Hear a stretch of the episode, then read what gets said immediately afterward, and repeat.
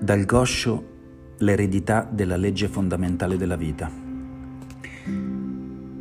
Non è dovuto alla relazione karmica formata nel passato se ora sei diventato discepolo di Nichiren. Certamente i Buddha Shakyamuni e molti tesori lo sanno. Le parole del sutra le persone che avevano udito la legge dimorano in varie terre del Buddha, rinascendo di continuo insieme ai loro maestri, non possono essere false.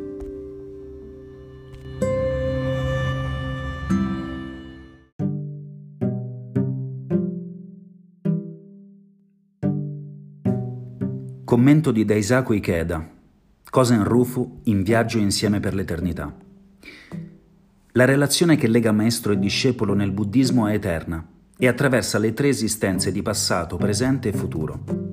È un legame che nessuno può distruggere Perciò rinasciamo sempre insieme al nostro Maestro nel luogo in cui continuare ad adempiere il nostro voto sin dal tempo senza inizio.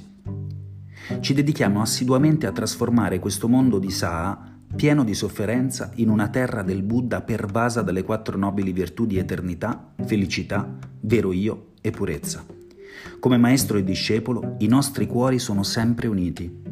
Impegniamoci insieme e vinciamo immancabilmente per Kosen Rufu.